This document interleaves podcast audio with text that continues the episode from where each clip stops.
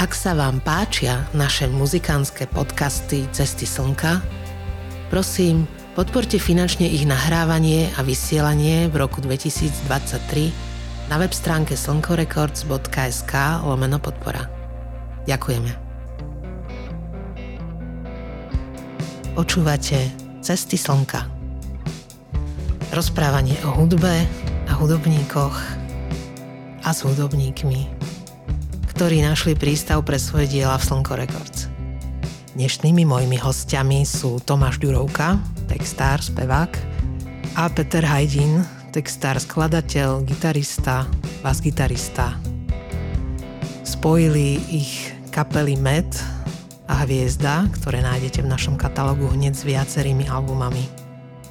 Hviezda začala vydávať v roku 2012, ako prvý vyšiel živý album live u očka a pokračovali tromi štúdiovými nahrávkami Nič sa nemení, tu v Bratislave a pes poručíka Molnára. Ten vyšiel v roku 2021, potom ukončili činnosť, ale rok 2022 priniesol zrazu novú aktuálnu pieseň Putin chujlo a s ňou aj povedzme nový začiatok, dúfajme. Kapela Met má v katalógu tri položky, živú nahrávku, live u očka, album Bratislava City a EPčko Ráno s tromi pesničkami. V rozhovore si ako vždy zaspomíname na detstvo, tentokrát v 70. a 80. rokoch, prvé stretnutia s hudbou. Tomáš nám prezradí, ako bol objavený do svojej role speváka a textára. Prejdeme sa 90. rokmi, kedy nám vstúpi do rozprávania aj kultová Kosa z nosa a Živé kvety Spomenieme mnohých, ktorí v týchto kapelách hrávali a na konci sa budeme venovať hlavne hviezde, jej vzniku, chémii, ktorá panuje medzi jej členmi pri komponovaní a na záver sa dozvieme, čo im obidvom dal život s hudbou. Príjemné počúvanie zo štúdia vám želá Šina.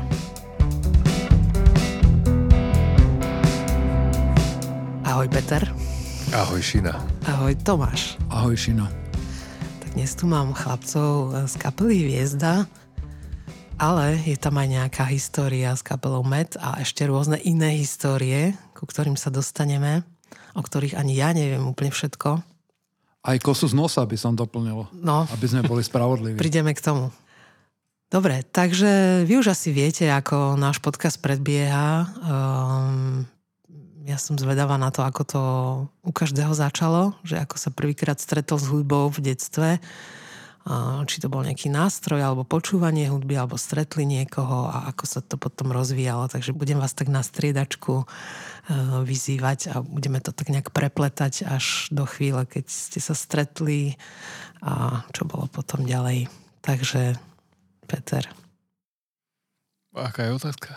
že aké bolo tvoje prvé stretnutie s hudbou? Aha. Či to bola gitara, alebo si niečo začul v rádiu a mal si strašné zimomriavky.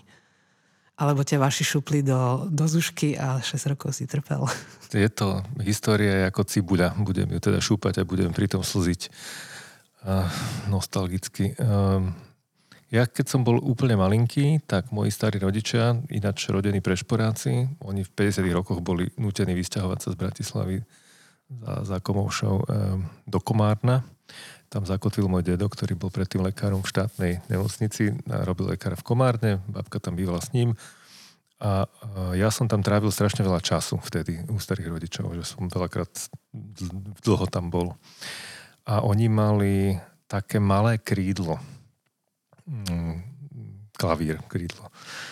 A to bolo niečo, čo ma úplne fascinovalo. Ja som aj pod ním ako že trávil veľa času, potom niekedy som sa tak odvážil to otvoriť a som klinkal na to. To bolo moje úplne prvé stretnutie s hudbou, čo si pamätám.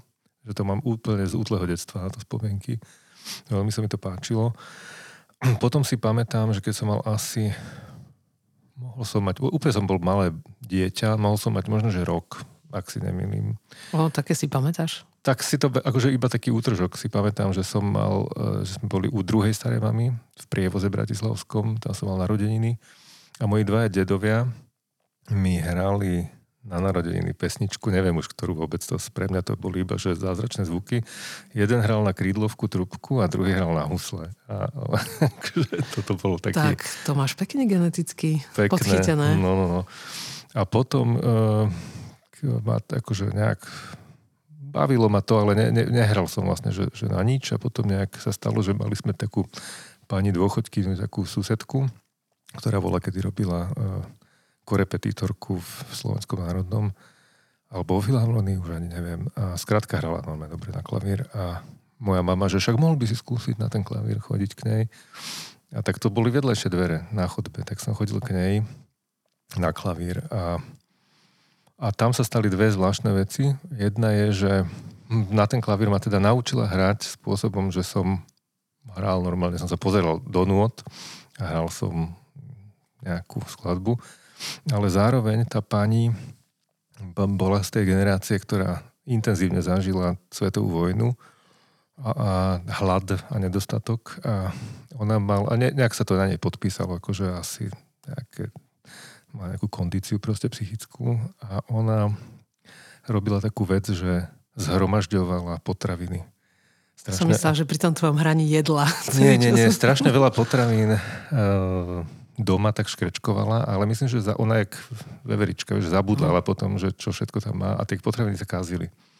A u nej doma to páchlo jednoducho mm. s kázanými malé boli? potravina. Všeli, čo tam bolo, ale ono to, bol, to bol, že pekný staromešťanský taký akože byt, že super zariadené všetko, ale keď si otvorila skrinku, tak tam boli normálne haldy všetkých, že mliek a pečiva, neviem, asi aj nejaké mesa boli a tak. A nebolo to úplne dobre, čiže ja som veľmi stiesnene sa vždy cítil na tých hodinách toho klavíra, lebo proste mi to nevoňalo. A tak tá hudba mi tak potom nejak sa mi to spojilo, že mi to nevoňalo, že ja vlastne vôbec neviem čítať noty dnes. Že ja som to tak vytesnil tú spomienku, že bojujem s tým vlastne, keď som mal asi, asi potom možno, že 30, som bol taký, že 30 tak sa prihlásil som sa na Zušku, aby som akože sa naučil tie noty, lebo mi to liezlo na nervy, že vlastne neviem to zapísať, neviem to prečítať a mi to ako keby chýbalo pri tej hudbe. No ale nedobehol som to. Chodil som takému chalanovi Mirovi Záhradníkovi, ktorého touto cestou pozdravujem, takom gitaristovi, jazzovému, šikovnému. A sme, on tak akože, áno, ty sa chceš naučiť, tak to je starší človek, že to je dobré, no, dospelý. No a chodil som to asi pol roka a vždy, každá hodina skončila tým, že sme si len jamovali na gitary a vôbec som sa nenaučil nič. Tak potom som sa poďakovať Nebolo ti to súdené proste. Nie, asi, asi, asi budem proste negramotný v tomto smere. Dobre, Tomáš, aké bolo tvoje detstvo s hudbou? Ja som nikdy nehral na žiaden nástroj. Ani som sa doteraz nenaučil. Myslím, že nemyslím. Viem, že noty nepoznám vôbec. A nepamätám si uh, nejaké, jak Peťo hovoril teraz, nejaké prvopodčiatočne, nejaké osvietenie alebo čo, nejaké, kon, nejaký konkrétny okamih. Uh, pamätám sa, že som mal strašne rád na základnej škole na prvom stupni Jožin z Bážin pesničku rád. Mm, Dokonca mi mama doniesla text tej pesničky oxeroxovaný niekto v robote. To, akože sa to tak nejak šírilo jej to dal niekto v robote. A hudba ma viac tak zasiahla, keď som mal nejakých 10, 11, 12 rokov a mal som staršiu sestru, teda aj mám stále o 3 roky a odtiaľ od nej prichádzali také prvé signály. Však vtedy za to tača to nebolo ak teraz, že, že tieto možnosti akože počúvať hudbu. A, takže jedine to dry bolo, potom ORF 2, tam chodila tá relácia OK, myslím. to je pravda. Nahrávali sme si hit parády na Ödraj, čo chodili v nedelu. Raz do mesiaca chodilo Dig Rosencen, sa to volalo? Dig Rosencen. Dig Rosencen. Mm. A, tam boli aj videoklipy. Pamätám sa, že keď som chcel vidieť volakedy videoklip, tak som vedel, že vtedy a vtedy bude relácia v telke, tak sme museli čakať. Proste nejak teraz, že si to na YouTube pozrieš e, tisíckrát a zastavíš si to a tak ďalej, že e, to tej hudbe paradoxne dávalo, dávalo nejakú hodnotu vtedy, že museli sme si tú chvíľu nejak ustrážiť, ustrážiť vyčkať a vychutnať o to viac. Nebolo, nebolo, jak dneska je taký pretlak obrazu a, a zvukov a všetkého. My sme mali nedostatok celý My čas. sme mali nedostatok a teraz je dokonca väčšiu cenu má, ako realita sama má zobrazenie tej reality zvukovej alebo obrazovej, ako keby. To má ako keby väčšiu cenu teraz. Um, Som odbočil úplne. Nie, nie, nie, to nevadí. Toto je úplne, to, je to perfektne v téme. Mňa, mňa napadlo, jak, ste roz, jak si ty rozprával, že čo ste mali doma, aké prístroje? Mali ste magneťáky, kazeťáky? E, pamätám si, teraz vidíš, som si spomenul, uh-huh. Mal som, e, nemali sme žiaden kazeťak, mal som 10 rokov, som bol na základke na prvom stupni a sestra mala 13 a zrazu sme, boli sme v detskej izbe, za stenou bola kuchyňa, v kuchyni už sme akože mali spať, bolo, ja neviem, 10 hodín večer a zrazu sme začuli nejakú hudbu. A vedeli sme, že to není z rádia, lebo sme mali Iný také zvuk. sovietské rádio Sokol, to si pamätám. A toto bolo, že nejaký iný zvuk so sestrou sme spozornili. Išiel som akože na záchod a rýchlo naši niečo schovali. A na druhý deň dostali sme darček, bolo to z Tuzexu, volal sa, že neviem, neviem, jak sa tá značka vlastne volala, lebo nikde som sa s ňou nestretol, ale bol to taký klasický um, monokazeťák, aj Taká placka? Taká placka, placka aj také maďarské vtedy boli so žltými knoflikami. Ten som mal ja. No, tento oranžové bol veľmi podobný, áno, áno, oranžové knofliky, ale bol iný. A toto bol, aká bola otázka? No táto, táto, táto, že, že aké prístroje ste doma mali. tak toto. A... a to si ešte pamätám. A čo ste s nimi robili? Presne. Uh, nahrávali sme si potom tie hitparády všelijaké a potom od kamarátov kazety a pamätám sa, že zlomila sa na tom e, kazeťaku šnúra, čiže museli ísť iba na baterky. A tie baterky, neviem, či si spomínate, to bolo trápenie, keď som chcel pretočiť kazetu, tak strašne to žralo tie baterky, tak ceruskou, Na ceruske, ceruskou sme to pretáčali. Jasné. A neviem, ako ten kazetách skončil, ale mám k nemu, mám k nemu strašne ako emočný, hlboký nejaký Hej, tie, tie prístroje podľa mňa boli veľmi dôležité, lebo ano. cez ne sa k nám vlastne dostávalo tá, tá, tá emočná výchova, teda okrem tej ano. samozrejme rodičovskej a mm, kamarádskej, tak, tak všetko to ostatné, že umenie, tým, že sme tu boli zavretí, tak išlo cez rádia a potom, čo sa nám podarilo zachytiť z rádií, tak to sme si mohli prehrávať. Na, na, my sme mali kotúčak teda doma, potom gramofón. Ale Ešte to, môžem to skočiť? Jasné, určite. Mali sme gramofón Teraz som si no, spomenul. No vidíš, čo všetko Ale aký gramofón? Ten gramofón uh, bol z roku 1902, normálne s tou trúbou, ktorý mamin striko doniesol z Ameriky. Funkčný? Uh, pozor, ďalší, ten gramofón má príbeh. Uh, čo som sa neskôr hneval na rodičov, naši ho v 70 rokoch ho dali prerobiť na elektriku. Ježiš. Takže takto tak kľúka, už, kľúka nefungovala. No. Nefungovala kľúka, tá sa niekde stratila. Čiže on bol normálne elektrický, len imidž mal toho starého gramofónu. Mm-hmm.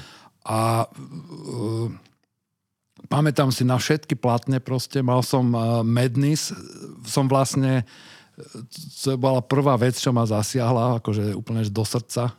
Sestra požičala od spolužiaka platnú medny a na takom starom gramofóne s trúbou sme to uh, počúvali. A ešte jedna vec, že pamätám si, že sme mali platňu Karla Gota Romantika. Moja mama milovala Gota a jednu jedinú platňu do zodratia Mama sa volala Štefánia a sestra tam napísala fixkou, že Števce vienuje Kája. Krásne. Dobre, takže tvoju hudobnú históriu by sme mohli zhrnúť ako Jožin z Bážin, Madness a Karel Gott. Dobrý začiatok. To sedí. Dobrý začiatok. Peter, ty čo? Ty si čo mal doma? Ty si mal tiež nejaký takýto kazeťak, už si spomenul. Mm-hmm. No my sme mali gramofón, áno. Otec kúpil raz, uh, on bol taký hra, akože hračička. Tatko náš mal, uh, on rád fotil, filmoval, robil také, aj strihal filmy svoje všelijaké veľa, veľa fotiek a diákov máme vďaka to, tejto jeho záľube a mal rád aj hudbu a takúto že audiotechniku. On mal kotúčak Sonet Duo, ten si kúpil, keď to bola no- novinka. No ale potom už Sonet Duo predsa len bol morálne asi zastaralý. Tak potom raz nás tak prekvapil a kúpil gramofón Tesla. A som bol ešte maličký, ale už akože vedel som to ovládať a počúvali sme na tom so súrodencami e, rozprávky. A potom prišla hudba a ja som prvá akože roková hudba bola nejaká taká obskúrnosť, ktorú sme doma mali, nejaká talianská skupina, ktorá sa volala Generácia Nuova. robili také akože bytové, bytové veci. Tak to som tak ako počúval chvíľu a potom som objavil vlastne tatkové platne mal, mal zo pár dobrých vecí a jedna, ktorú som do zadratia počúval, bola bola e, symfónia z Nového sveta od, od, od e, tohoto e, od Dvořáka. Dvořáka tu, tá mi pred dvoma týždňami hrala asi v kus asi to týždeň je hlave. Vec, to je no. tak nádherné. Ja som to totiž to počula náhodne v rozhlase a mne sa to vrátilo tiež z detstva. Absolutne geniálna Lebo vec, to no. sa veľa aj, aj, v tej, aj v tej zúške, na tých hudobných výchovách sa to dosť, dosť počúvalo. Mne sa to vrátilo a ja som normálne prichádzala na to, že hoci kedy cez deň sa mi objavil niektorý z tých no. motívov v hlave. Ja, ja to je nádherná vec. U mňa to vo vrstvách úplne ako keby rezonuje e, v čase táto, táto vec. Toto bol náhrávka Pražského symfonického. S Maťkom Burlesom som sa o tom minule nejako krátko bavil, e, keď som, keď som to objavil, že to bolo fakt super naštudovanie. A jedna som to počúval, že e, keď som sa učil, tak som to mal non-stop, som to stále prehadzoval. Potom si pamätám, že ako ma, aký som bol nadšený, keď som, môj prvý hudobný nástroj, ktorý som mal už svoj ako keby v ruke, teda nebol môj vlastný, ale akože toto na toto hráš, to bola bas-gitara. A ja keď som pochopil, že môžem aj dvojhmaty hrať, vieš, že intervaly, a som pochopil tie, že, že uh, tú, tú melódiu vlastne, ktorú som si pamätal z toho, to tak, tak da, da, da, da, da, da, da, da, da, da. A to môžeš zahrať Môže vlastne tými dvojhmatmi, uh-huh. akože tie tercie a, a zmenšené a normálne a, a funguje to a zrazu tam počuješ tú bohatosť toho, lebo keď si, si to hral len tú melódiu, ktorú zaspievaš, tak ti tam chýba ten interval k tomu. A to ma úplne fascinovalo. A potom som si až, bol som už asi dospelý, keď, keď mi to tak docvaklo, že že John Williams musel byť že strašne ovplyvnený dvořákom, podľa mňa. Akože neviem, či to aj priznal niekde, alebo nie. Ešte ja si myslím, že tých, čo boli ovplyvnení dvořákom, bolo strašne veľa. To určite, to, ale vlastne, ale to myslím konkré, konkrétne tú mm-hmm. filmovosť toho, že vlastne on robil filmovú hudbu predtým, ako bol film vlastne, mm-hmm. že, to, že tá hudba, ktorú on robil, to vlastne je dokonale použiteľné v podstate do filmu. Vieš, mm-hmm. že, mhm. že, niekto, že ťažšie použiješ, jasné, že Kubricka takýto proste pracovali aj s, aj s tými barokovými všelijakými a tak a Beethovena, neviem čo, mohol si mať a Bacha, akože si no. mohol mať tiež, ale to už je striktné, že to už máš akože fakt mechanický pomaranč z toho, ale ale že ten dvořák, to je soundtrack vlastne k neexistujúcemu filmu, napríklad táto vec, že, že strašne to je epické a je. naratívne a nie je to gíč. Jak, jak sa tie melódie v tých variáciách stále tam objavujú. Strašne to milujem. to, tam, no. to, to, to naozaj akoby simuluje nejaký dej, ktorý sa rozvíja a pridávajú ano. sa tam ďalšie nejaké postavy alebo niečo. No. U, úplne, že to, takže to, toto, som mal, toto som mal napočúvané. A potom som si zlomil nohu na lyžerskom zájazde, keď som uh, mal, ja neviem, koľko som mal mať, 12-13 rokov sme boli na lyžiarskom v 7. triede. 12 asi som mal, alebo tak. A um, ja som nelyžoval predtým nejak veľmi a požičal som si lyže, ktoré mali ale zle nastavené viazanie. To som ja nevedel. A obul som si ich. Ešte som nešiel ani na svach. No, z autobusu sme vyšli, obul som si lyže. Rozprávajúca so spolužiakom som sa tak šúchal pomaličky povedla neho a pod snehom, pod závejom bol taký nejaký žulvák, som zakopol, noha mi vyletela, sa mi tak skrútila, spadol som, ešte som si tak dobre akože buchol ju a zistil som, a niečo tak akože prasklo a mal som zlomenú nohu tak potom som proste bol na, na Marotke, ešte sa mi to aj zle zrástlo, tak mi to mesiac potom ešte doktor lámal druhýkrát, aby mi to napravil. tortúra. On sa tak volal, že doktor lámal. Ortoped. doktor lámal. No a On dostával len špeciálne prípady. Každopádne za túto tortúru odmenou bola, bol nejaký obnos zo zdravotného poistenia, za ktorý sme zakúpili onen spomínaný legendárny maďarský mono kazetový magnetofón e, Audiotón, čo bol vlastne taký čierny tvrdý plast a mal e, a tlačítka na ňom boli z čelnej strany také oranžové, z mekkej oranžovej gumy, takého výlisku. On vyzeral ako keby bol vodotesný. Vlastne ten dizajn bol no. taký, no nebol vodotesný, ale vyzeral tak. Na tom sme počúvali nejaké veci a bol to kazeťák, ktorý, že v tej dobe už tie japonské kazeťáky mali takéto, tak, že keď si stlačila, že eject, tak sa ti tak ako jemne otvorili tie dvierka a keď si to zase zavrela, tak sa to tak jemne a tento urobil tak, že tš, tš. Kazeta vyskočila. Kazeta úplne vyletela. Bol to taký proste robotnícky. robotnícky kazeťák maďarský. Dobre, tak skočíme teraz rovnými nohami do, do vašich prvých pokusov, prvé kapely a prvé nejaké pokusy skladateľské, prípadne hranie s, s niekým ďalším na nejaký nástroj. Tomáš, ty už si hovoril, že si nehral, ale tak u teba začneme a dáme skladateľské. Že kedy si vlastne zistil, že začínaš písať a, a, a je to použiteľné v hudbe napríklad. Alebo možno si predtým písal, to neviem. Ja som nič nezistil, ja som bol objavený. To je krásne, nech sa páči. Chcem to počuť. Chodil som Pracoval som, pracoval som u kamaráta Miloša Vidu, on mal sieťotlač v 90. rokoch, od začiatku 90. rokov a tam som aj Peťa Hajdina prvýkrát stretol, oni boli spolužiaci vtedy. Mne sa zdá, že aj ja som teba vtedy prvýkrát stretol. U Miloša, áno. A... Dobre, tak už máme za sebou aj túto tému, už že ako ste sa stretli. do Hej. seba. Oni boli spolužiaci na VŠVU a chodili tam e, rôzni brigadníci, akože Milošovi kamaráti. On je teraz bubeník v Tornadolu ináč. A chodili tam e, teda rôzni jeho kamaráti, s ktorými som sa zoznámil a chodil tam na brigádu, vtedy bol vysokoškolák Vlado Holina a Vlado Slama. A oni hrali vtedy v živých kvetoch. A ja som... Už sa to prepletá. Už sa to začína. Už, tu máme zápletku, zápletka začína. A oni tam mali nejaké nezhody, chceli, proste sa im to tam nepáčilo v živých kvetoch, oni sa tie živé kvety nejak hľadali vtedy. A ja som bol známy vtedy svojimi nejakými slovnými hračkami.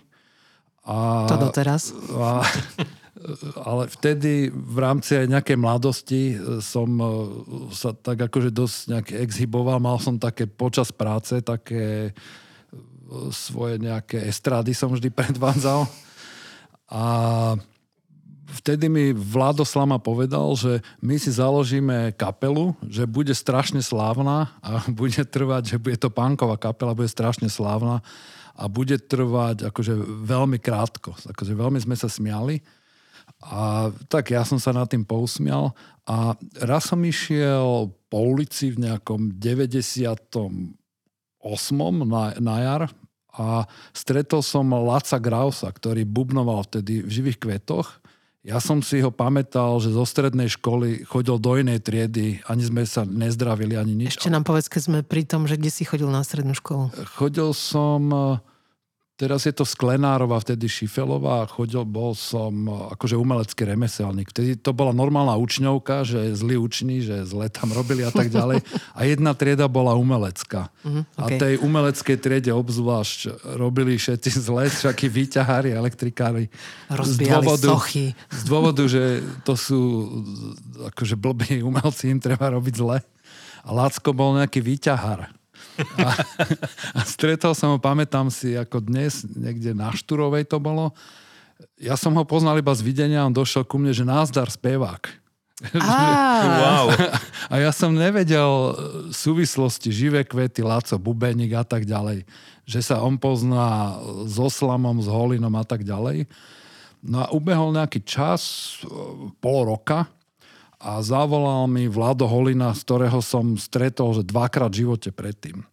Že založíme kapelu, že dojde ku mne, býval na Trnávke, takom domčeku, že dojde ku mne, že vyskúšame niečo. Ja som nikdy nič nemal s hudbou proste, ale bol som akože dovtedy nabitý emóciami všetkou hudbou, čo som kedy počúval, čo ma úplne že zasiahlo. A došiel som k nemu a bolo to strašne trápne. My sme sa vôbec nepoznali, vyťahol španielku a niečo tam začal brnkať a hmm, akože nič som, že v živote som nespieval.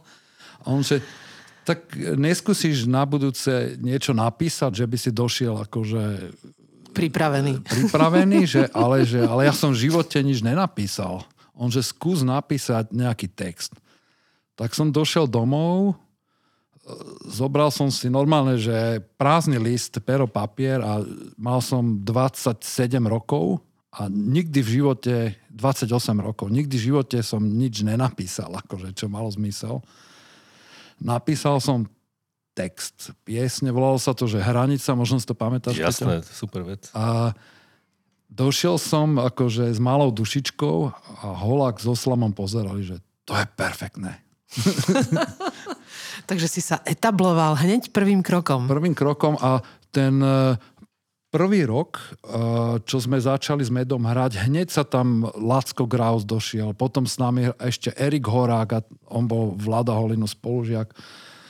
A ja, to bol taký šok v mojom živote, že ja som objavil niečo, o čom som že vôbec nevedel, že to mi úplne, že, že, že to ma že zasiahlo, zmenilo život. Ja som chrlil texty, proste všetko, čo som dovtedy zažil a nevedel som zo seba dostať von zrazu. Ako, ako keby som našiel nejakú novú lásku. Normálne som bol, že zalúbený. Bol to Ináč. šok v mojom živote, o ktorom som netušil a bol som už 28 rokov, že v hlbokej dospelosti. Tento príbeh e, už tu raz odznel a rozprával ho Rastio z kolovratu. Jemu sa toto isté stalo. Ináč sme ale... veľmi podobní s Rastom, aj si nás a... Áno, ale jemu sa to stalo okolo 20 alebo tak 19, 18, neviem, neviem, už si teraz nepamätám. Ale teraz ako to rozprávaš, tak normálne sa mi to celé vrátilo, sa mi to tam naloudovalo naspäť, že toto som už počula, tento príbeh. No tak si predstav, že toto, že takýto paralelný a e, ešte, ak môžem skočiť, neviem, či sa dostaneme k tomu, ako sme sa stretli a preplietali našou históriou aj o kose z nosa, by som No, kľudne, potom... hovorte, čo vás teraz napadá. Uh... Že ešte sa vrátim, čo som hovoril pred chvíľu k Peťovi Hajdinovi, ak som ho vydával u toho Miloša Vidu, oni boli spolužiaci, počul som, že je nejaká kapela Kosa z nosa. To bol nejaký 95. rok. A raz ten Miloš doniesol CD 4SK, ste vydali, tam boli živé kvety. Boli štyri rôzne uh-huh. veci, no. Štyri slovenské kapely SK. Burlas a Kladivo. A keď som počul akože e, kosu z nosa Borisa Ondrejčku, tak to bol, jaké by sa pre mňa, že zasvietilo. Akože naozaj bez nejakej nadsázky, že ako to, že som nevedel, že takéto niečo existuje na svete, respektíve, že Veď ja som na toto čakal celý život, len som nevedel, že na to čakám.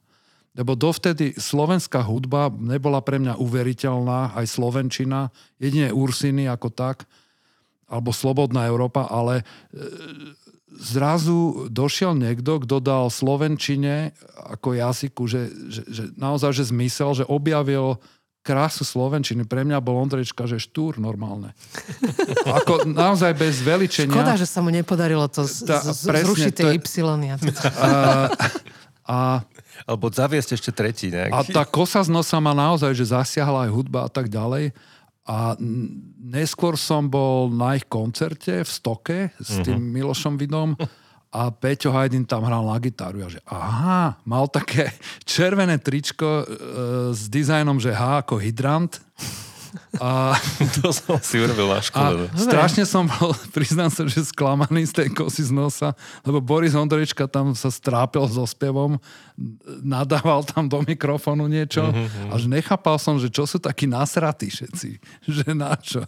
Ale no. toto ma možno, veľmi možno ovplyvnilo. Peter povie. A neskôr naše životy, ako nejako...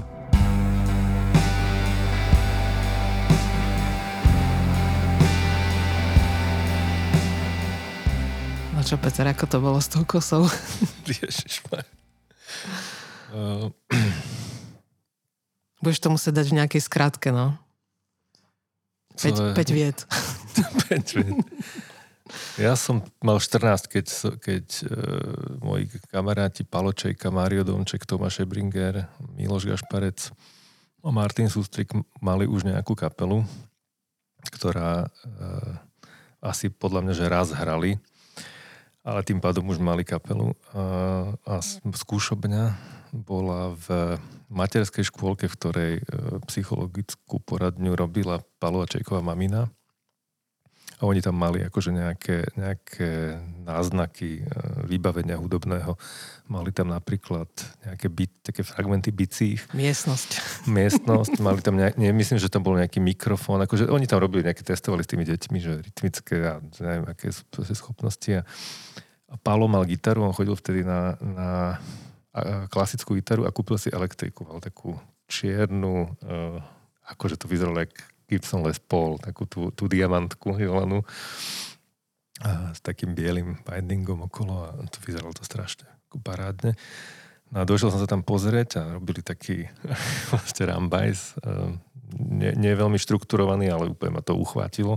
Decibely a to vyrábajú ľudia predo mnou, že to sú moji kamaráti vlastne. No a tam vtedy zahlasil niekto, že ty budeš hrať na basu. A ja nič som o tom absolútne nevedel, nič. A ja hovorím, to, mi, to mi hovorím, niečo pripomína. hovorím, že ja basu nemám. Nevadí, Luben Urbánek má, ten ti ju to bol taký náš kamarát. Luben Urbánek, tak sme mu nejak volali domov, alebo ako to bolo, že vtedy ne- neexistovali mobily, nič. Na pevnú linku tam myslím, že Luben hovoril, no ale ja teraz idem preč, ale nechám tomu môjho otca. A toto bolo v Karlovej vsi na Lúčkach, na to skúšobňa a Luben Urbánek býval uh, v, na Dolných Hon... Nie, Dolné Hony? Áno, Dolné Hony. Čo to, UFO je na, na sídlisku, to sú Dolné Hony? Medziarky. Medziarky, také, le, taký letajúci tanier. Tak e, sme sadli na mestskú hromadnú dopravu a išli sme asi hodinu tam, a však to strašne ďaleko. A dopravili sme sa tam, to bol nejaký rok, čo, čo ja viem. Bolo to asi tak tesne po revolúcii, sa mi zdá. Musel to byť... Nie, to muselo byť pred ešte. To muselo byť pred. Určite. Jasné, pre Boha, to nemohlo byť po revolúcii, to bolo ešte 80 roky nejaké neskore.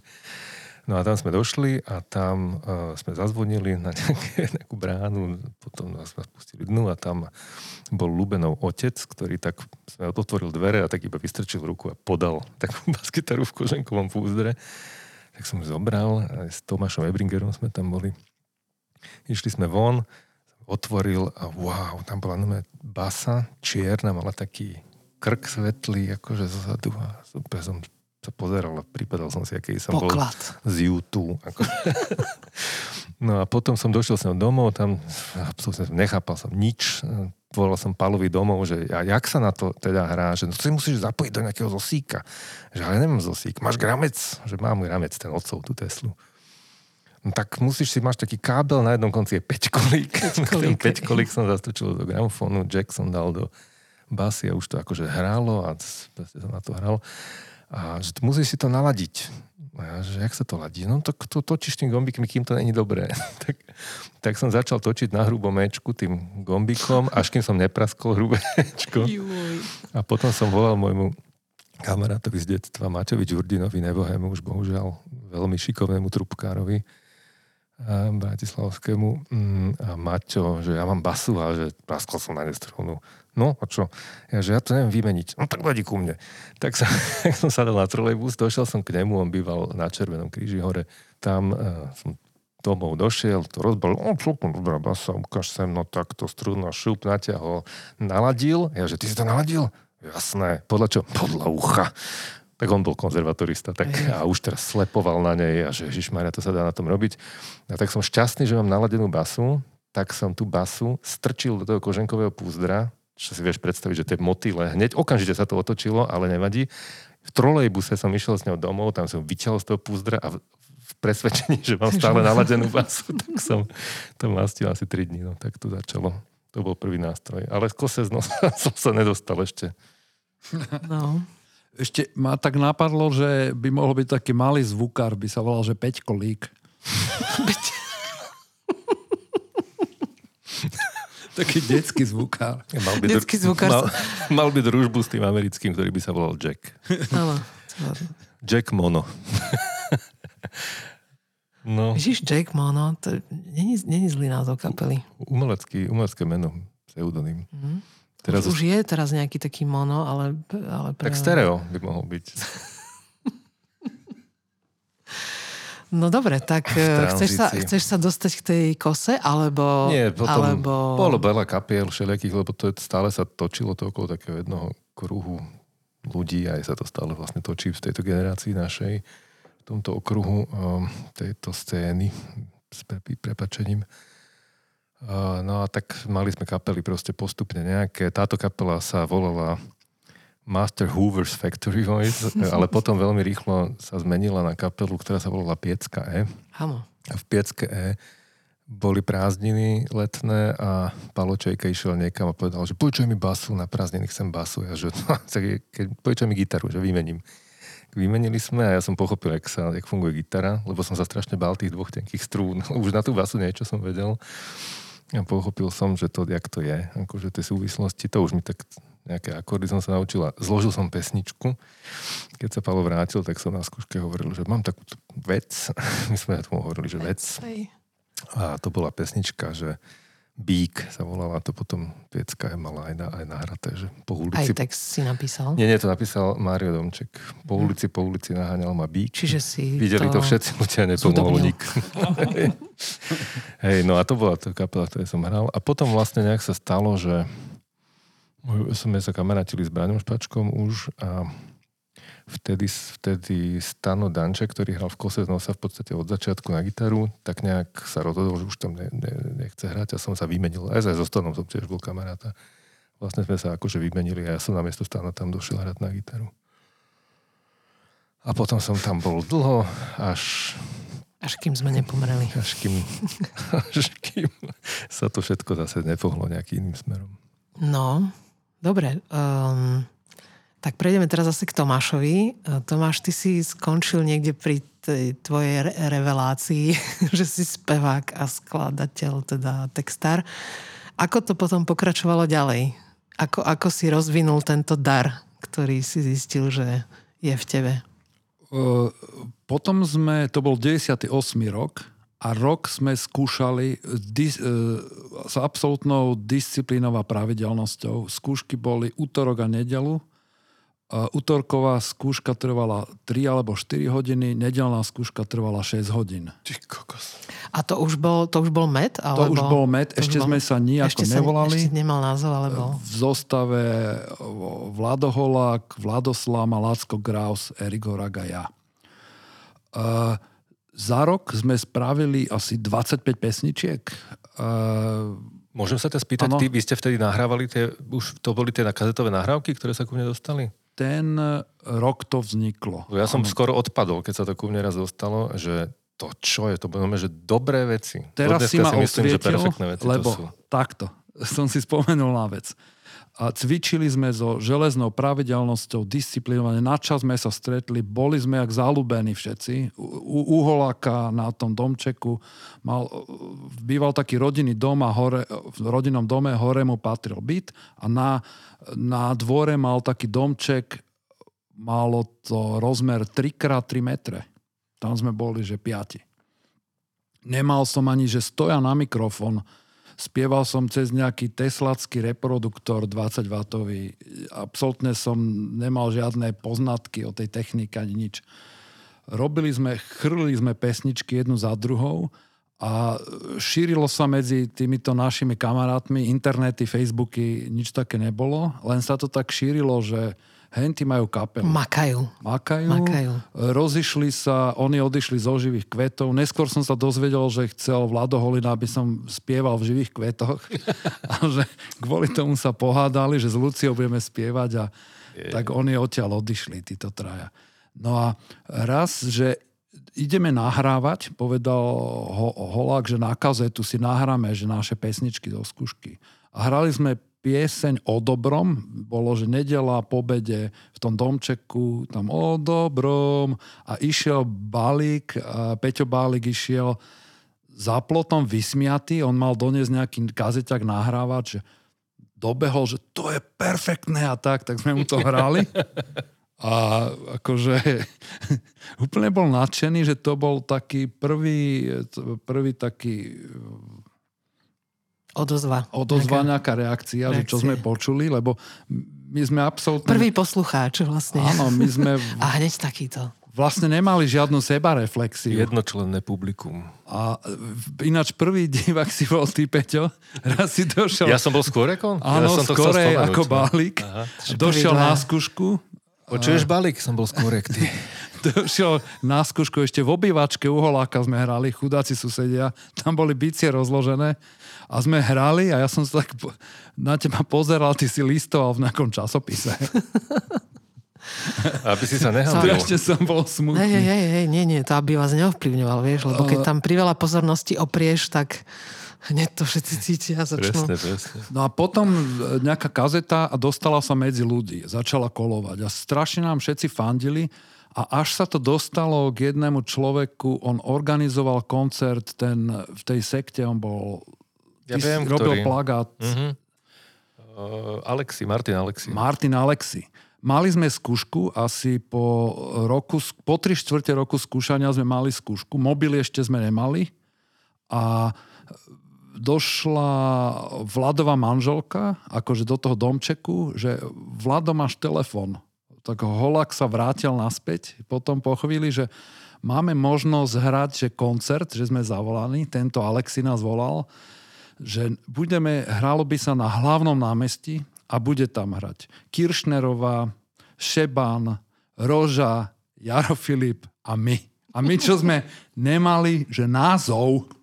To bolo to, čo som plagát na to robil? A, áno, Peťo robil na to. To bol, že koncert proti konzumu, alebo ano, také ano. niečo. A to bol ktorý rok? Rok 99. 90, 90. V živote som nikdy nestal na pódiu a zrazu tieto mená tam a na hlavnom námestí, akože a že máme dať vedieť do 20 minút. A teraz ja, že čo? Akože, tak som povedal, že OK. A koncert mal byť, že za mesiac, bolo to nejakého 1. septembra alebo posledného augusta. A no, to boli múky pre mňa. A ešte ani nad tým konzumom ste proste nezvyťazili, no neviem. A Nebol to úspešný koncert. Môžem teda, sa dostanem tomu, popíšem ten prvý koncert. To urob.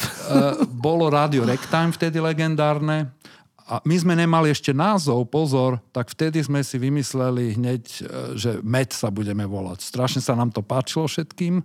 Super názov. A, je, je, výborný. A bol potom, uh, Radio Rectime robilo reklamu na tento koncert asi dva týždne chodil na to, že spot pravidelné po správach, alebo neviem čo, Gallagher to myslím čítal, a že zahrajú tam tým jeho hlasom, ako, že Oskar, Oskar Roža, Kiršnerová, Jano Filip a skupina Met. Ešte taká pauza tam bola.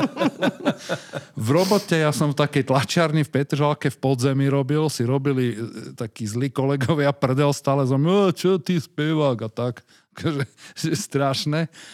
Tie plagáty, čo Peťo robil na každej zastavke, tie červené zastavky boli, také mm, tie zaoblené. Plastové. plastové. sa ešte veľa vylepovalo všade. Išiel no. som autobusom. Všade som sa videl. Na konečnú, presne do Petržalky a na každej zastavke ten plagát mne sa nechcelo žiť. Ty si mal dva mesiace trému, alebo mesiac. No ale že však nikdy som nikdy, že nevystupoval. Jedne v triede som recitoval básničku.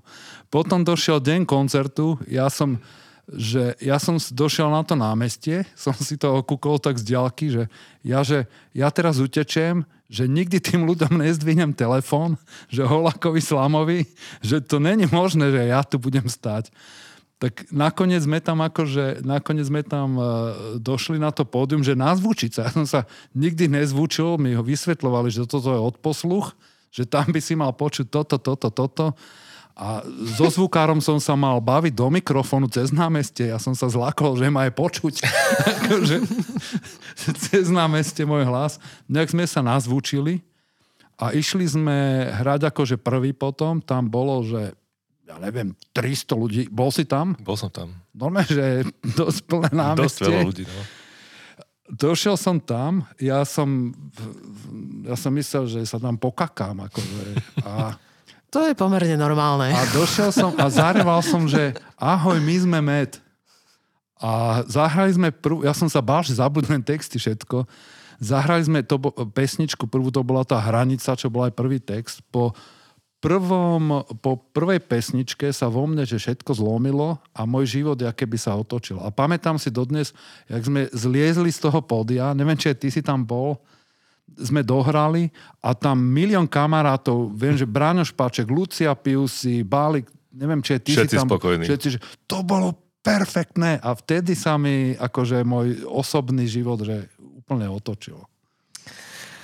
Ah, ty máš samé krásne, samé krásne príhody. Bohužiaľ. veľmi, veľmi Protiklad e, každej krásnej príhody je škaredá príhoda. Tak je to také vyvážené do takej nejakej priemernosti.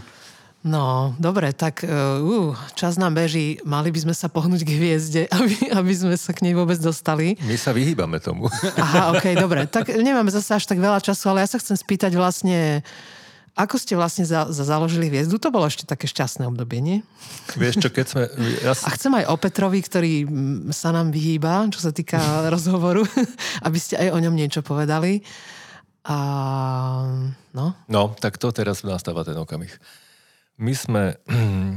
Existovala skupina MED, eh, v ktorej ako tej zostave tu Tomáš pomenoval, tam Vlado Slama, Vlado, Vlado Holina teda. Aj Peťo Hajdin tam potom hral. No, ale to ešte nie. Ešte okay. som nechcel povedať, vieš, ale že my sme hrali, my sme mali teda tú kosu z nosa, mm, kde vlastne Bráňo a Boris boli autory a my sme ako kapela tam boli členovia, ktorí sa viac menej striedali, ale dosť dlho sme tam boli, takže ja som hral na gitaru a Peťo Prekop hral na basu.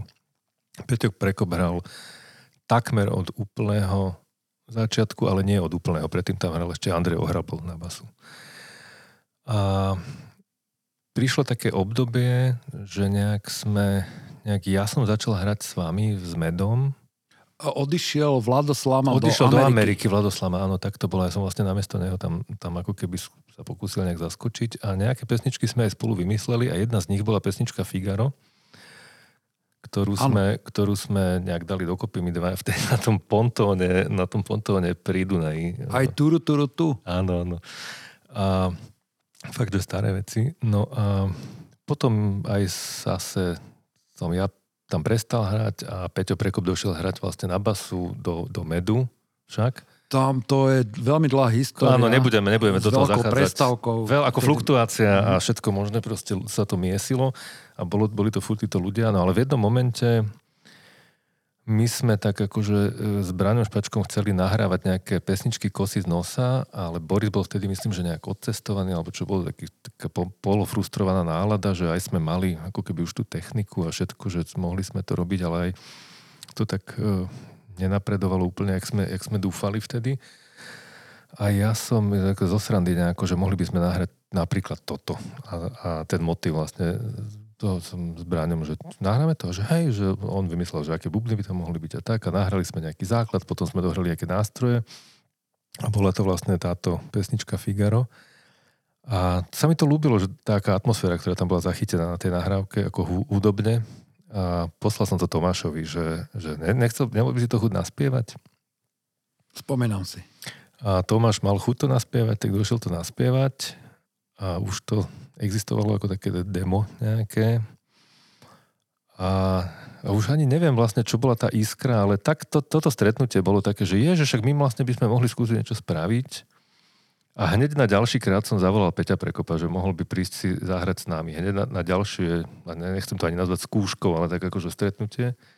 A hneď sme tam začali chrliť nejaké, nejaké pesničky. Ak to môžem tuto nejak súkromnejšie otvoriť, takým našim spoločným menovateľom bolo také trošku sklamania z tých našich pôvodných skupín, že sme cítili potrebu hrať ďalej proste, že chceme to robiť taká, na, ako mňa osobne v mede tá trápila, že sme sa, trápilo, že sme sa furt sme len skúšali, skúšali, skúšali a nikam sme sa vlastne Hej, to bola skúšacia kapela. Skúšacia a myslím, ak sa nemýlim... Ale aj... mali ste niekoľko slávnych koncertov v Stoke, tie plagáty si tiež pamätám, ano. slávny koncert Met. Uh-huh, ktoré sme le, videli le, po Československá legenda. Hej, hej, hej, hej, to už sme vtedy s Danom sme tak chodili, že ty poznáš tú kapelu, že oni majú za každým len slávny koncert, že ako to robia. A už som vtedy hovorila, že vieš, na to treba mať dobrého grafika. Vidíš to, máš to. Tej hviezde predchádzalo, akože v mojom príbehu, že mali sme ten met, Vladko Slama odišiel do Ameriky a potom s nami hral Peťo Hajdin, Bráňo Špaček, tak sa to však striedalo a ja som mal potom obdobie, akože som pil a keď som sa vyliečil, tak uh, už som ani nevedel, už som si nemyslel, že sa raz vrátime k tej kapele. Moje medziludské vzťahy, všetko sa mi rozbilo v živote a iba s Vladom Holinom som sa kamarátil a raz nejak 2008 vyťahol španielku a že zahráme si nejakú medovú pesničku a vtedy nás znova proste sa zasvietilo, že aj keby sme mali hrať iba dvaja, že tie pesničky, že nemôžeme pochovať.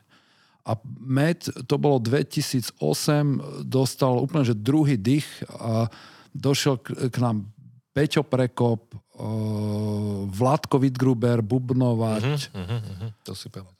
Vlado Slama tam hral, ty si aj na pár skúškach bol a aj sa dokonca v Smečku o nás písalo, že taká rubrika, že čo počúvame o našej kapele. Mali sme e, e, vo V klube A4 sme mali koncert 2009, myslím to bolo, kde došlo, že strašne veľa ľudí, že med po rokoch a, za, a začali sme riešiť, že ideme nahrávať album a tak ďalej. Však aj ty si v tom bola zainteresovaná a potom tam došlo všelijakým medziludským nejakým nezhodám, že... Toto bol asi ten spoločný menovateľ, že vlastne, ak ty si mi to tak aj rozprával, no. že chceli nahrať ten album, my sme tiež vlastne, uh, sme boli v tej relácii, čo robil, čo robil Mišo Kaščák s Peťom Fialom uh, no, to v, si pamätám. A tam bola tá debata o tom, prečo ste nič nevydali a mne to každý má na to, na to, že iný pohľad, iný názor, iný prístup k tomu. Ja som človek, ktorý uh, ako keby rád veci zaznamená, keď, keď má pocit, že je ten, ten okamih. A strašne ma to mrzelo, že vlastne tie, tie veci, ktoré také, že pre, z môjho pohľadu to sú že klenoty, že aj tie, tie Tomášové vládové pesničky a aj vlastne Braňové a Borisové sa mi zdali, že fantastické. Už som ich počul, že strašne v milión verziách za tých vyše 20 rokov proste, čo to, čo to trvalo. A vlastne okrem toho 4SK, kde, kde sme nahrali vlastne pár pesniček, tak vlastne uh, nebolo, nebolo to zaznamenané, zachytené takmer vôbec a že ma to mrzelo. Bavili sme sa tedy schválení, že však mohli by sme nahrať ten album a nejak sa to nehýbalo. No a my keď sme sa stretli, tak my sme vlastne, toto bol asi ten spoločný menovateľ, že my sme mali taký strach, že nič nenahráme, že sme Hneď, ak sme dali dokopy tú kapelu, my sme, myslím, že asi nejaký necelý rok sme skúšali, vtedy hral Mišo Lašan na bubny s nami. A, my, a vtedy sa stalo to, že vlastne Betka zomrela. A Mišo povedal, že ja nemôžem hrať koncert proste, že už nechcem hrať. Ako by mal také, že no. dopadlo, dopadlo to na neho ťažko veľmi. No, na nás všetkých. Hej, presne. A my sme vlastne boli takí, že, no, ale že my sme boli už takí nažaní, že by sme hrali a zároveň mali, aj máme radi vlastne Míša a že nemôžeme to od neho chcieť a že čo teraz spravíme a vtedy vlastne sme oslovili Vlada Vidgrubera, ktorý hrával v tom mede, mede. a je to môj švagor, brat mojej ženy z okolností. Úplne prepletenec šialený a Vlado, že no skúsim to a on sa naučil ten repertoár vtedy, myslím, že za mesiac. My už sme tak... boli pozvaní, že zo Slobodnou Európou koncert. Hej. A ešte, ja, ja ti skočím, Peťo, do toho, že ja si myslím, že taký spoločný menovateľ tých aj Kosa z nosa med bolo, čo nás, myslím, že oboch trápilo, že v obidvoch kapelách sa hľadal nejaký vesmír, chémia a také ne, ne, obrovské, obrovské ciele. Niečo obrovské, niečo obrovské. niečo nedefinovateľné, ale je to niečo veľké, obrovské, väčšie a slávne. Uh-huh. Lenže ja si myslím, že nás spojilo to, že obidva máme radi koncepčnú robotu. Lebo hudba to je, že skúška, stretneme sa o tej a tej hodine, nikto nepríde neskoro. Toto sme robili naposledy a takto to rozvíjame. Nie, že každá, verzia, každá pesnička má x verzií a nevieme, že čo vlastne platí. A že ja si myslím, mm. že tá koncepčnosť nás blížila a potrebu, že my sme neboli nasytení v tých kapelách našich, že potrebovali mm. sme, aby zostali po nás nahrávky a pesničky. Hej, hej. To, to bol No. to výstup. Neviem, No, či aj vlastne- za teba to hovorím. Ja si myslím, že z každého rožku trošku to je, že musí, musíš aj nechať priestor ako keby pre to univerzum sám v tom procese, ale akože ten priestor vznikne len vtedy, keď ho vytvoríš a vytvoríš ho len tak, že urobíš nejakú štruktúru. A tá štruktúra je napríklad aj to, čo si ty hovoril, že aj nejaká disciplína, aj nejaká práca. Hej, potom nejaký deadlineík a je potom fajný. sa tomu, akože buď sa to stane, alebo nestane, no. ale, ale, Áno, hej, hej, že ale to, musíš k tomu mieriť. Mo- že, Áno. že niekto povedal, že každé hovno sa musí raz vysrať. A to, je, a to proste musíš, nemôžeš to nosiť do A nekonečna v sebe. to. No. To sme mali so Soničkou Horňakovou. To je jedna vec, že musíš to vysrať s prepačením, Hm? ale potom sa musí ešte spláchnuť. Áno, áno, a to presne. spláchnutie je To- vlastne to vydanie, že pošleš to do Že sveta tu máš a už choď. a už choď preč a už ma, už Mi ma tu neobsmrdaj. ani, ani nesmrať a už choď. A už nech sa s tebou deje v tom svete hocičo, lebo nemôžeš žiadať od toho hovna, aby sa hneď stalo proste nejakým humusom alebo čímkoľvek. To už musíš nechať tak. Ale, ale tieto veci musíš urobiť naozaj. Čiže to sú úkony, no. ktoré... Keď teda nechceš mať uh, nekonečnú frustráciu v sebe, že, že vlastne uh, si tomu venoval toľko času, aj peňazí, aj všetkého a vlastne nič z toho nebolo. No. Presne. A už sme, s- tuto Peťo už sa dostával tomu prvému koncertu. Áno, áno. To len spomenieme, lebo však času máme málo, ale teda Ale Vládko... veď, ja si myslím, že to bola Vládko veľmi nás- významná akože Áno, že Vládko nás, Vládko nás podržal a vlastne sa ako keby dali sme to dokopy. Boli sme normálne perfektne to s ním schopní zahrať, za čo mu navždy patrí na, naša vďaka, Vládko. No a prišiel ten veľký deň, to bol, to bol dvojak, to sme dva dní za sebou hrali so Slobodkou v Randale, myslím, že. Áno, A ja som... Ja 2012 som, október. to som bol normálne dospelý chlap, akože už normálne s deťmi všetko. A, a ja som od 14 akože hrával, vieš, že koncerty a tak. A napriek tomu prišiel tento deň, ja sa ráno zobudil, ja som mal najväčšiu trému v mojom živote. Zažil. Ja som, že takú trému som, keď si na to teraz spomínam, normálne mám zimomriavky z toho, že to bol, ja som sa tak strašne bál, ale tak akože naozaj tréma, že až to nevieš uchopiť, že čo vlastne, ale potom som, potom som sa, neviem, či sme si volali, alebo stretli sa s tebou a s Peťom Prekopom do srady od strachu. Ja som zažil vtedy tréma. presne, ak to pred môjim prvým koncertom v živote na hlavne námestí. Peťo tiež. Akože. Ja som, a potom som si to spätne som si to iba uvedomil, sme sa o tom veľakrát bavili, teda, že vlastne asi to bolo to, taký, taký obrovský rešpekt a ako keby e, taký, taký až úžas z toho, že prvýkrát v živote vlastne som išiel tak ako keby na pódium, že naozaj sám za seba, že, že ne, nehrám ja na gitaru v nejakej kapele, že to sú moje autorské veci, to Peťové autorské veci, Tomášové Ja autorské som mal veci. presne tento istý pocit. A že nie je tam nikto, kto mimo nás, kto ako keby odrobil tú vec a že teraz tam idem a že te, keď to bude že strašný prúser, tak to proste bude náš prúser. Nemali a- sme sa na koho vyhovoriť. Presne, nemali sme sa za koho skryť už. A normálne to, to bolo, že až, až úsmevné, že ak strašne, my sme norm, boli snáď, že 15 krát na záchode. Áno, boli sme na šatni v Randali, tam Slobodka whisky, no do sedloci, a tak akože, čo ti lepí a tak. Ďuro Černý nám Zlatý hovoril, Ďurko, no, no, no. my sme mu hovorili, že ale my sme už strašne starí, on že, jak starý, všetko máš pred sebou, akože on už bol 50 a koncert, e, neviem, či bol dobrý, či zlý, bol, aký bol, ale vtedy sa akože niečo zlomilo proste. Uh-huh. No a potom už, potom už sme si to dokázali vlastne užiť, že bolo to normálne taká iniciačná vec. A zaujímavé, že fakt sme boli, že už hodne v letech, akože pánové. A, A, pred 40 a, a tá tréma spočívala aj z toho, že veľa ľudí tam došlo kamarátov, že mali očakávania že henten z medu, henty z kosa z nosa. Áno, a čo to bude? história, My čo sme mali no. za sebou Založené výstavu. ruky a pozeráš sa. No No, a tak čo? ukáž, ukáž Aký čo. čo, čo povedala jazzová policia? Vieš čo, bo my sme boli tak šťastní, že to máme za sebou, že v podstate mňa toto Ste až tak netrápilo. A už Ale potom... za mnou došla Lucia Piusi a po koncerte prvý recenzent, že Vieš čo, Ďurovka, ja neviem, na čo to robíte toto.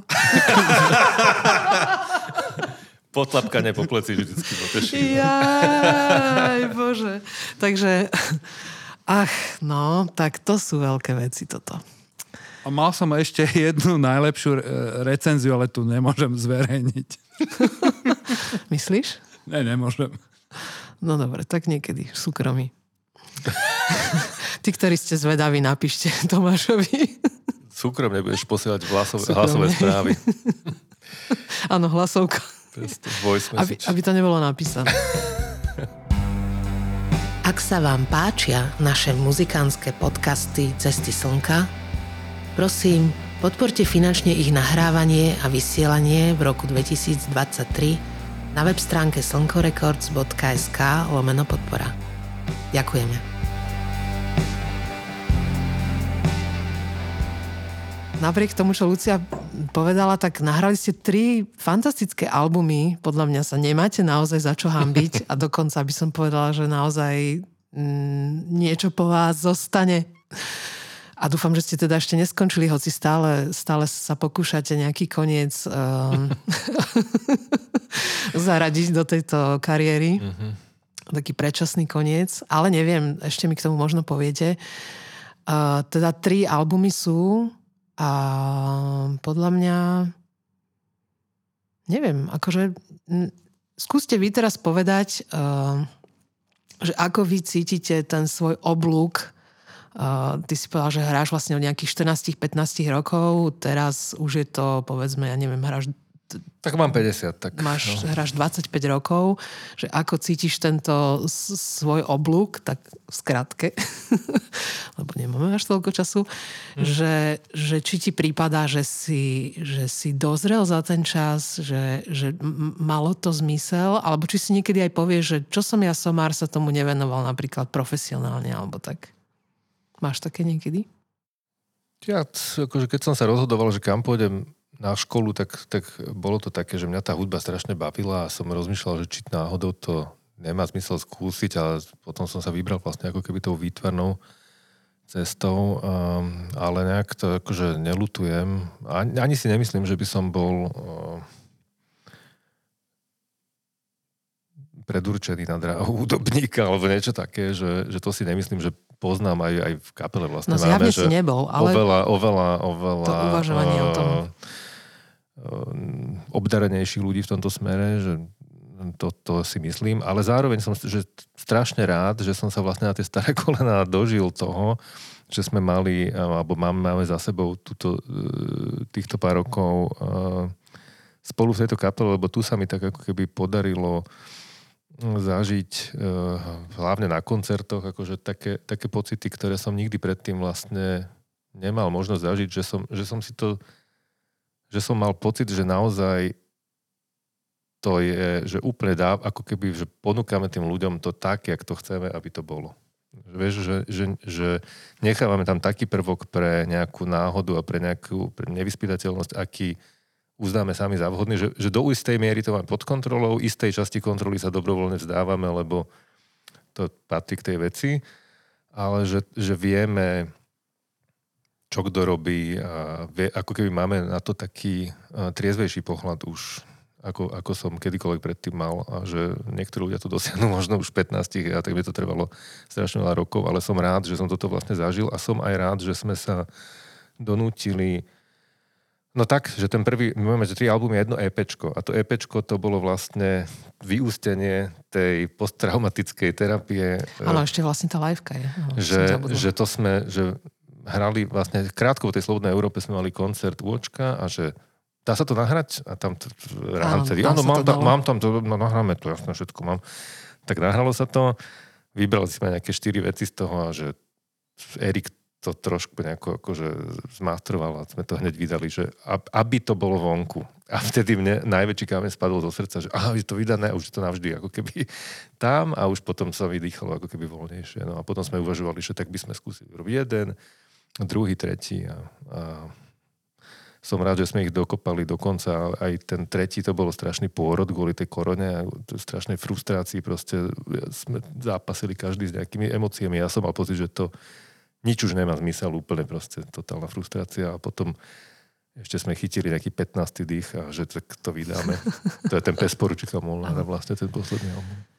No a teraz, keď ešte máš slovo, tak povedz, ako to cítiš teraz. Uf. Bude ešte niečo? Z pohľadu tohto dňa teraz. Ako to cítiš dnes? Vidím to hmlisto a, a s veľkým otáznikom. Veľmi sa teším, že, že teraz to má taký, takú nejakú novú ériu priniesli do tej kapely chalani, ktorí s nami začali hrať. Ja som si myslel úprimne, totiž to ty si tak trošku podpichovala tu s tými koncami tej kapely, ale ja som naozaj si myslel, že my už akože... Áno, veď ja, ja, uh, ja si akože naozaj myslím, že každý, kto to ohlasuje, to myslí v tej chvíli úprimne, lebo poznám ten pocit, že to v tebe ako keby odumrie a pozrieš sa na to, je tam nič. Lenže ono sa to vie, ono sa to vie znovu zrodiť aj že ono, chuť, aj to? Aj, aj pri tých kapelách je to také, že, že ja som, mne sa veľmi dobre hralo s Romankom Laukom, aj ľudské, aj hudobnícky, že to bolo pre mňa takým dobrým, ako keby, že v tej chvíli som to vnímal, že takým vyvrcholením toho, že čo som si predstavil, že by som akože mohol sa podielať na tom tvorení, že, že asi tak takto, že toto je perfektné vlastne stretnutie, kombinácia výborné. A vlastne keď Romanko povedal, že už nemôže hrávať ďalej a tak e, s nami, tak um, vzal som to proste tak, jak to je, že áno, ale že tým pádom vlastne si neviem predstaviť, že ako teraz ďalej, že čo si tam automatické úbeníka dáme, alebo čo, alebo budeme nejakého náhodného úbeníka, že poď sa naučiť ten repertoár, lebo však to nie je o tom iba. A tak som mal pocit, že to je dobré, že vlastne vydávame ten album a že ako keby na takom istom vrcholčeku, ako keby nejakom našom, že to Kľudne to nazví vrcholom. Môžem na tom vrchole, že to opustiť a, a nechať to ako keby tak a že to, bola to silná emocia a bol to strašne dobrý koncert, ten posledný, čo sme mali vlastne pod lampou s Romanom, čo bol akože krst album a zároveň som to vnímal ako poslednú vec. A ja som naozaj to tak bral, aj sa mi veľmi uľavilo vnútorne, že už už to proste je za mnou a že možno raz niekedy niečo, ale že vôbec to ne, nevyhľadávam, nejdem tomu v ústrety. A potom ten hajzel ruský rozputal tú vojnu, ten Putin eh, pondiaty a to samozrejme akože zarezonovalo v nás všetkých a niekto vtedy, tuším Lucia, alebo niekto zorganizoval, že koncert a že nás zavolal, že či by sme nezahrali ako, ako hviezda tam ako na podporu tej Ukrajiny tak som si hovoril, že tak možno ten jeden krát ešte a vlastne opýtal som sa Romana a Roman, že však sorry chalani, ale som proste povedal, že nemôžem už tak a že nebudem hrať. Tak som to bral, že asi nie a vtedy ty si Tomáš vlastne povedal, že poznáš toho Adama Jánoša, takže aj my sme ho poznali, ale, ale mm-hmm. že, že Adam by chcel hrať na bubny s nami, asi skúsiť, neviem, ako to nastalo, že pre tento jeden krát to skúsime a t- že na gitaru by mohol hrať Peťo Bálik. Tak som zavolal Peťa Bálika, že mohol by, že som poprosil, či by nechcel. S nám, párkrát s nami hral Peťo predtým a ja som s ním hrával veľa vo všetkých kapelách. A no, sme sa stretli. Prvá skúška bola taká z môjho pohľadu, že OK, ale trošku také rozpačité a na konci tej skúšky hovorím, že mali by sme, že nebudem spokojný, že keď tam len pôjdeme hrať ako keby naše veci, že sa mi zdá, že to si zaslúži, že ten Putin dostať akože medzi oči nejako, alebo že niečo musíme spraviť, ako keby tam pre tú príležitosť, že však už keď kurník... Nejaký dáreček pre neho. Hej, a nejak už, už k záveru tej skúšky, nejak to tuším vtedy vznikalo, že nejaký popevok, ty si došiel s tým, že Putin chujlo, Putin chujlo. Že tak napíš text, napíš nejaký text, že nejak to vymyslíme. A mali sme len dve skúšky, myslím vtedy. A na tej druhej skúške, už pred koncertom vlastne, že toto by mohla byť tá vec a že čo by bola, akože ten text donesol, to bolo dobré. Tak sme spravili, že urobíme, že primitívnu pesničku, že úplne primitivizmus, že jeden akord, áno, to refren, jeden akord ne, neutiahol, tak sme dali ešte dva ďalšie, ale to je to všetko. A sme to zacvičili a veľmi sme sa z toho tešili. A to bola zrazu taká, že wow, som si povedal, že i kurník, dokeľu. A, som, a tak som sa veš vspieral, už sa to že, zase zobúdza. že nechcem, nechcem už, nechcem, aby to išlo, ale išlo to a bolo to strašne dobre. Išli sme na ten koncert, to bolo, že super. A už sme si hovorili, že mali by sme to ešte nahrať. Do pesničky sme išli do štúdia, sme to nahrali a tam tá chémia bola, ako, jak sa vraví, medziľudská, že perfektná vlastne. A, a teraz sme v takom zvláštnom pre mňa štádiu, že vlastne hráme. V, tejto, v tomto zložení povnikali že kopec nového materiálu, lebo vlastne som zistil dve veci, že keď sme sa snažili hrať tie staršie pesničky, tak mnohé nešli. A to je presne to, že ono to nie je nie je to len tak nahraditeľné. Vieš, to to, strašne dobre poznám. to nie je Lego. Vieš, to, to nie je Lego a ja úprimne lutujem napríklad veľmi slávnych muzikantov, ktorí musia hrať svoje staré hity, Že? pokiaľ sú už od nich odpojení. Pokiaľ nie, tak je to v pohode, ale pokiaľ sa emočne odpojíš a musíš to robiť, podľa mňa to je normálne na psychiatriu. Presne, že to sa To, vlastne to sa nedá. vlastne nedá. Ale no, zároveň... Ale musíš. Ale zároveň my vlastne, nemusíme. Áno, že nemusíme. Ani to ako keby nejde takto, ale že zároveň um, tým, tou kombináciou zase tá zmes ľudí bola, že inšpiratívna inak a Tomáš doniesol nejaké texty nové, alebo aj možno, že neboli úplne nové, to už Tomáš povie lepšie, ale doniesol texty, ktorými sme mohli pracovať a tým, že vlastne také najväčšie žezlo alebo kormidlo uh, skladateľa hudby u nás už dlhšie vlastne Peťo Prekop má, že to, on je že absolútny maniak od rána do večera stále hrá a vymýšľa a je v takom u neho to ešte neskôr ako keby nastúpilo v živote toto, že objavil v sebe ten dar a že je perfektný skladateľ podľa mňa. Vymýšľa aj tie melódie a dáva tam tie texty vlastne Tomášové a tak často. No a on doniesol nejaké nápady, ktorých ešte, ešte sme tam popridávali, čo sa dalo, porobili každý ten svoj vklad nejaký do toho a vznikol nejaký zase nový materiál a teraz úplne som taký, že v rozpakoch, že asi by to bolo dobré, že zase nahrať. Zároveň je to, je to, však to si nemusíme hovoriť, že aké je pri tejto pri tomto žánri uh, kapiel alebo autorov, že ako to je s koncertovaním v tomto období, že proste tak my sme, nie sme mainstreamovie, nikdy nebudeme žáner, zároveň nie sme akože jeden človek s gitarou, ktorý niekde príde a akože OK, povedzme, že uh, zahra Je to, to super náročné. No a že vlastne sklbiť to, že No sa smial sa, sme hrali niekde, tiež pre pár ľudí a dobrý koncert to bol a ten zvukár hovorí, že kurni kalani, že ja nechápem, jak to robíte, že vy vlastne nosíte, že úplne profesionálnu techniku na úplne komorné koncerty. No áno, a čo to no, je tak, že no. celé to chceš spraviť akože najlepšie, ak sa dá, ale zároveň potom sa vlastne zbadáš, že dotuješ to vlastne stále. A to, to je, v jednom období to začne byť ako keby, že... No, toto je obrovský problém. Že koľko tej lásky ešte, vieš, premietneš no, ale, do hmotného hej, sveta. Ako áno, keby. áno. A koľko sa ti ešte podarí. No, ale ja si myslím, že je to, je tam, že ten život ti vlastne poskytuje tie, tie, tie prostriedky v momente, keď sa ti fakt minú, tak ich prestaneš do toho dávať, lebo ich Áno. proste nemáš. No kým ich aspoň trošku máš a aj tá láska tam je, tak sa to vlastne deje. A asi naozaj, keď sa to minie, tak vtedy ti to oznámi, že skončil si a už sa nepokúšaj, lebo... Áno, že asi takto to je proste. No, nejako to tak je zorganizované. No, ale teda dobre, no. Takže ešte nám, ešte teda Tomáš, od teba chcem počuť, že tvoj oblúk medzi tým stretnutím, keď ti povedal ten človek na Štúrovej, že spevák, a teraz kde si. Ja viem, že si v poslednom období dokonca chodil na lekcie spevu, že si sa snažil vlastne naozaj tomu spevákovi dostať po rokoch. Že ako ty cítiš tento svoj vývoj a môžeš to, že aj, aj z hľadiska textov, že, že od toho prvého momentu, keď si napísal ten prvý text a rozbehlo sa to, že, že čo cítiš za tie roky, že čo sa, čo sa s tebou udialo, že, že či cítiš, že to len proste ide z nejakého zdroja stále rovnako, alebo cítiš tam nejaký rozvoj, alebo ty tomu dávaš niečo viac? Hlavne, myslím si, že sa za tie roky som sa spoznal, čo je strašne dôležité, že mám nejakú sebareflexiu. Viem, že som není muzikálny, že nemám nejaký talent na hudbu extra, a s týmto sa musel, mal som také obdobie prednedávnom, že s týmto sa musím nejako zmieriť. Chodil som aj na hodiny spevu, dá sa to vylepšiť, ale nikdy nebudem Benetin alebo Karel Gott. To je jedna vec.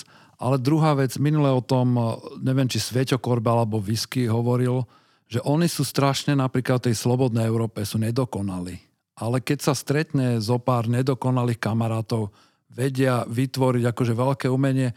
To sú obrázky Rada Ondrejčka, Kukučka, ktorý, Rado Ondrejček je net, netalentovaný po vytvarnej stránke, ale dokáže urobiť že veľké vizuálne diela. A to, toto je pre mňa hviezda. Akože. Uh,